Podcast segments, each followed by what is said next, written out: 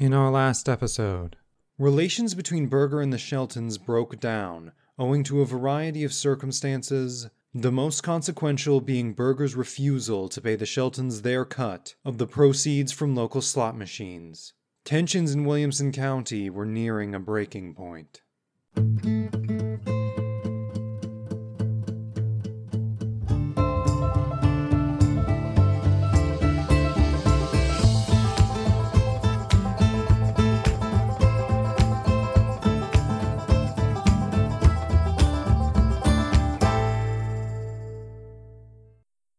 Knight of Another Sort Prohibition Days and Charlie Birger by Gary DeNeal. Chapter 16 Shotgun Shot Between the Eyes. Several events that occurred in the late summer and fall of 1926 point to the kindling of the fire that would soon break into an all out gang war. Warrants for searching the Palace Hotel, where the Sheltons were believed to have a cache of guns, were secured, and Marshal McCormick, the mayor of Herrin, placed a call to Adjutant General Carlos Black in Springfield, requesting that he send two of his officers to Herrin to participate in an important raid. Shortly before noon on August 27th, Lieutenant Colonel Robert W. Davis of Carbondale and Major Kenneth Buchanan of Urbana were in Herrin. Within an hour after their arrival, they, along with Mayor McCormick, the entire Herrin police force, and several special deputies, among them Dr. Carl Baker, a local physician, were ready to begin. Why he had been ordered to stay over from the night trick was a mystery to George Wright, until he and the other members of the force arrived at the hotel entrance. As luck would have it, the weary policeman was the first to enter the foyer at the foot of the stairs. I expected to be shot the minute I stepped in. Wright said years later. Much to his relief on that long ago day, no automatic barked, no machine gun chattered as he stepped through the door. Gun in hand and still half expecting a bullet to find him, he climbed the stairs. In a bedroom, they found gang members Monroe Blackie Arms, Pat Pulliam, and Eddie Crompton, along with, quote, all sorts of guns, including, Wright remembered, one sawed off shotgun. Not only was there no shooting, there was also no argument. An exercise in etiquette on both sides, the raid was pronounced a success and a bright feather in Mayor McCormick's wide brimmed hat. That night, however, Carl and Bernie Shelton and their pals Ray Walker and Floyd Jardown Arms demanded that Chief of Police George Griffiths return their weapons. When the message was relayed to McCormick, the mayor answered with a resounding no. Crompton was released the night of the raid. Arms and Pulliam were released the following day. Some time later, Wright was sitting in a police car parked out front of the city hall when a man got in and sat down beside him. Said the stranger, I'm Charlie Birger. I guess you're wondering why I'm here. Wright assured him he was. It seems that one of his men had a pistol taken from him by one of the Sheltons, and now that a number of their guns were in police custody, he wondered if it might be returned. Insisting that he was only a hired hand, Wright advised Birger to check elsewhere. Satisfied for the moment, the gangster bade him good day and got out of the car. As far as being in a temper, he was just as calm as you are now. Wright said to me as we sat in a car parked near the site of the old Palace Hotel in Herrin. The night of September 12, 1926, Mr. and Mrs. Pat Pulliam and their friend Wild Bill Holland were leaving Grover's Place, a roadhouse near Herrin, when bullets tore through their roadster. Although seriously wounded, Pulliam drove the car to the Herrin Hospital. The luck that accompanied him and his wife that night did not extend to Holland. Upon hearing the news of his death, Earl Shelton eulogized the victim, reputed to have been his brother Carl's bodyguard, as The main support of his widowed mother and sister, a dear little mild mannered chap. Another who mourned the death of Wild Bill was his friend George Wright. Just off his stint on the night trick, Wright was home in bed when someone knocked. It was Art Mann, one of the nightmen. He said, George, get up. Bill Holland's been killed. He's in the car down there in front of the hospital, and Pat Pulliam and his wife have been shot. Bill was in that car and he was sitting on the right side. Pat had been driving the car and Mrs. Pulliam had been sitting in between them. He, Bill, was sitting there. His eyeballs were out on his cheeks. He'd been shot in the back of the head. I suppose with a shotgun, slugs. I walked around on that side and opened the door. Back in those days, cars had running boards, and a thumb fell out on the running board. It was off of him. Later, Pat said to me he was in the emergency room and they had already put his wife to bed. George, go down there and go through Bill's pockets. He has $50, and his old mother will need that. I didn't go through his pockets to get the $50, but stayed there until the undertaker arrived with the ambulance. I told him about it, and he went through the pockets and found one little old dime. Somebody had rolled him after they shot him. While Holland's killing remains a mystery, officially at least, a possible solution was provided by a former Birger gangster in a letter to this writer. The careful reader will notice that his account does not match George Wright's exactly. So be it. To quote, Wild Bill was killed by Birger. It happened during a raid by the Birger Gang on a roadhouse between Johnston City and Herrin. The Sheltons were known to be there at the time of the raid, and those that could got away, fled, except for Wild Bill and Pat Pulliam and his wife, also shot in the gun battle. I was not a witness, but quoting those who were, Charlie came up behind Wild Bill and said, Turn around, you son of a bitch, so you can see who's killing you. Two days later, an ambulance was traveling from Herrin to Benton. In front was the driver, Joe Nolan, and his father, E.B. Nolan. Lying on a cot in the back, under the watchful eye of his mother and his longtime friend, Strawberry Wells, was the wounded Pat Pulliam. Ed Russell, another friend, followed in his automobile. A third car was driven by the patient's father, Fred Pulliam. In the fourth and last automobile were Pat's wife and his father in law, Bert Stewart. When the tiny caravan reached Johnston City, Fred Pulliam remembered that he had forgotten the x rays, and he turned back toward Herrin. For reasons unexplained, Mrs. Pulliam and her father also decided to return to Herrin. All was well until the ambulance neared the Benton Cemetery south of town. Roaring up from the south came a car carrying five or six well armed men, one of whom shouted for the driver to stop. When Nolan refused, the car pulled out in front. Again came the order, and this time the driver had no choice but to pull over. While the two Nolans and Wells were taken at gunpoint across the road and guarded, two of the gangsters, one bearing a machine gun and the other a pistol, entered the ambulance. Mrs. Pulliam screamed. As well as she could, this woman of rare pluck tried to shield her son's body with her own, taking as she did a number of blows across the hands and arms. Pressing his weapon to her side, the man with the machine gun ordered her out of the way, to which she replied that she would die before allowing herself to be pulled away. This time as before, the luck of Pat Pulliam held. He took a couple of blows to the head. Those that were more an afterthought than an attempt to kill him perhaps were a reminder that while doling out rare acts of charity, the Birger Gang felt obliged to set a price, in this instance, a strong headache. It should be mentioned that while the beating was in progress, a number of drivers passed by, but no one was foolish enough to stop. Details of Pulliam's second brush with death were hardly out of print when fresh atrocities crowded the main pages of southern Illinois newspapers. One concerned the body found in the ashes of an abandoned farmhouse in the Pulleys Mill area south of Marion on the night of September 17, 1926. Later, the remains would be identified as those of Lyle Shag Warsham, a native of West Frankfort and an acquaintance of both factions. The following day, yet another body, this one badly decomposed, was found in a timbered hog lot north of Shawneetown.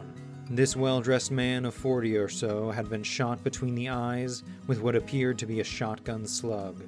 On his chest stood an empty shotgun shell, and folded in the watch pocket of his trousers was half of a $5 bill.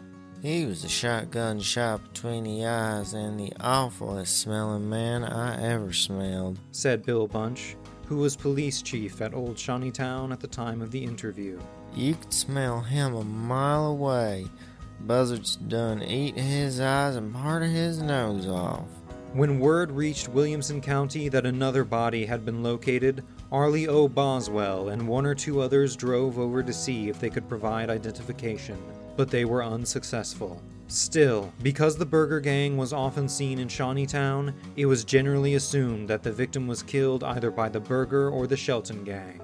Interestingly enough, Connie Ritter was in charge of the roadhouse near the hog lot where the body was found. and as proprietor, he lifted many a glass of homebrew with the locals, among them Bill Bunch. Ritter certainly wasn't above suspicion. The same could be said of Helen Holbrook, who was called to testify before the coroner's jury. There is even a story, one that became almost a tradition, that the body in question had lain atop her Richson mansion for some time prior to its transfer to the wooded lot. Neither killer nor victim was ever properly identified, although the writer did hear that the latter's nickname was Smoky. Two and a half weeks later, Art Newman and his wife Bessie were driving west from Harrisburg toward Shady Rest when a two and a half ton truck came rumbling toward them. Protruding from the circular steel tank at the back was an assembly of weapons, all of them well aimed toward the couple. In the ensuing gunfire, 25 bullets tore through the car, but only Bessie was wounded and she only slightly. Swerving the car back toward Harrisburg, that city of refuge for Birger and his friends, Art Newman easily outpaced the lumbering vehicle with its murderous crew. Covering those few miles back to Harrisburg and safety, the clever gambler, soon to be Birger's right hand man, had plenty to ponder. Chapter 17 Art Newman and Connie Ritter. Until the attack, Newman had not been particularly close to Birger, although he had supplied him with whiskey from time to time. Both had lived in Macoupin County, Newman in Gillespie and Birger in Staunton. But it may be that Newman was telling the truth when he said the two were introduced to each other in East St. Louis by their mutual friend Carl Shelton. At the time of this alleged introduction, Art Newman was the owner and proprietor of the Arlington Hotel, a noted hangout in East St. Louis for small time crooks and prostitutes, and an ideal spot for plying one's trade as gambler and bootlegger. Working as a night clerk at the Arlington was Freddie Wooten, who had labored with Newman years before in the coal mines near Gillespie, or so he claimed. Like his boss, Wooten was equally agile with a deck of cards or a pair of dice, and he was far more articulate in conversation. In fact, he was considerably brighter than most men of his stripe, according to a former Birger gangster who knew him well. Fresh from the sticks of Wayne County came three down and outers named Carl, Earl, and Bernie Shelton. Newman took pity on the trio, providing them with bed and board, and even loaning them money to get started in their bootlegging operation. Eventually, Earl would haul booze up from Florida for his brothers to sell at their saloon on 19th Street and Market Avenue in East St. Louis. Newman fails to mention that all three of the Sheltons were well acquainted with St. Louis and East St. Louis long before he met them. Anyway, all was cozy at the Arlington until Bessie got tired of the freeloaders and their bumpkin ways. Particularly galling to her was their habit of cleaning their weapons in the lobby. Her husband could and did overlook that, as well as the stolen tires they crammed into his garage. But being a family man, he, at last, had to accede to his wife's wishes. The Sheltons had to go, and they went, across the street to the Savoy. Despite this rift, their friendship remained more or less intact until three days after their mutual enemy, S. Glenn Young, was shot and killed by their mutual friend, Ora Thomas, moments before Thomas was mortally wounded. On the day of Thomas's burial, July 27th, someone robbed the mail messenger at Collinsville of $15,000. Convinced that his former tenants were responsible for the crime, Newman asserted that the real reason the Sheltons wanted to attend the Thomas funeral in Herrin was to provide themselves an alibi. Unfortunately, the brothers and Newman arrived too late for the funeral, although they did meet the party returning from the cemetery. One of the mourners advised them to return post haste to East St. Louis via the back roads, because by now Young's friends in the Ku Klux Klan would have blocked the more widely available route. It was advice not to be taken lightly, and they took it, arriving in East St. Louis that night. Once back in familiar territory, Newman, without thinking, walked into one of the back rooms of the Shelton Saloon. There he saw Carl and some other men seated around a table, the top of which was heaped with money. See you later, Art. Carl said, in a none too friendly tone. At that point, the friendship between the two men really began to fall apart, Newman said. So much so, in fact, that about two months later, a fellow by the name of Charlie Gordon was induced to pick a quarrel with him.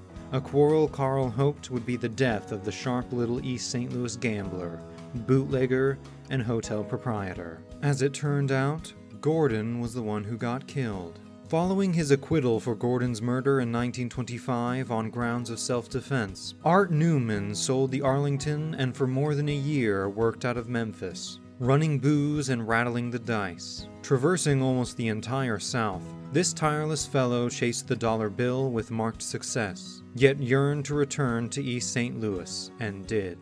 Unfortunately, his former pals had neither forgotten nor forgiven.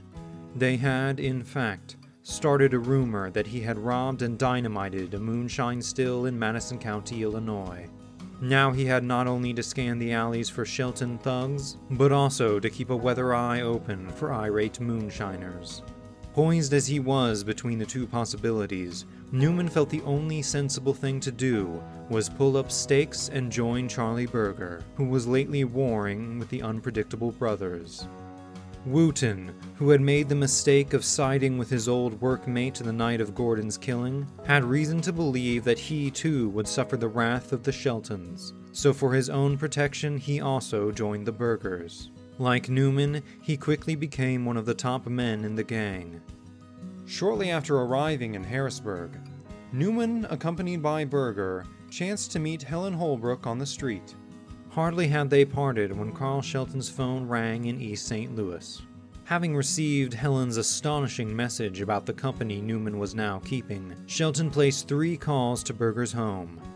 His darkest fears were confirmed by the no comment from the other end of the line. Carl Shelton's own comment came the next day when he and his men sighted in on Newman and his wife west of Harrisburg.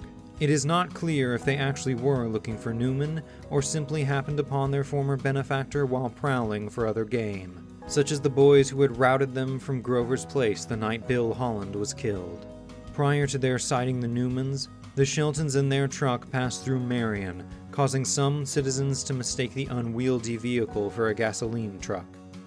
Others were alert enough to notice the guns protruding from the sides. Next time, I told you that son of a bitch was following us. the gang leader said, adding as the others brought forth their machine guns. We ought to go right back and kill the son of a bitch now.